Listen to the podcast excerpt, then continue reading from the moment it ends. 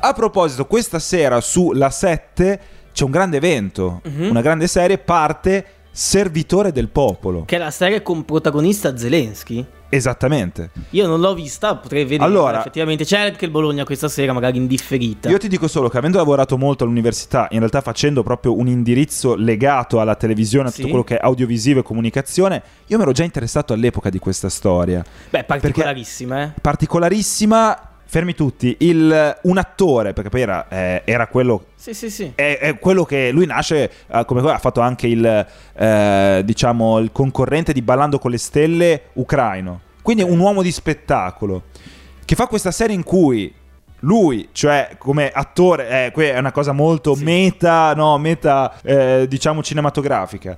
Diventa a un certo punto, eh, scende in politica e diventa presidente, dopo succede veramente. Ora, è una cosa veramente incredibile che ci porta a una riflessione veramente superiore al rapporto fra cinema e realtà e politica. Ma una domanda, lui Sì. ha fatto questa serie una volta che era già diventato presidente oppure ha No. quasi fatto una previsione? No, è stata come la sua campagna elettorale quella. Ah, È geniale, quello- allora geniale. È per quello che dico che è stata da un lato una rivoluzione totale, dall'altro però fa chiaramente riflettere perché eh, obiettivamente quante possibilità ci sono che uno capito possa, che quel sogno possa effettivamente avverarsi. No, ma cosa sto dicendo questo? Che è stato fatto veramente un lavoro straordinario, cioè guardatela questa serie tv questa sera perché secondo me ne vale la pena perché credo sia a memoria, proprio totalmente a memoria, un, un caso senza precedenti, almeno nell'Europa occidentale, per quanto riguarda Ah, no, no, la, nostra, sicuramente, la nostra sicuramente. realtà. Cioè, Io-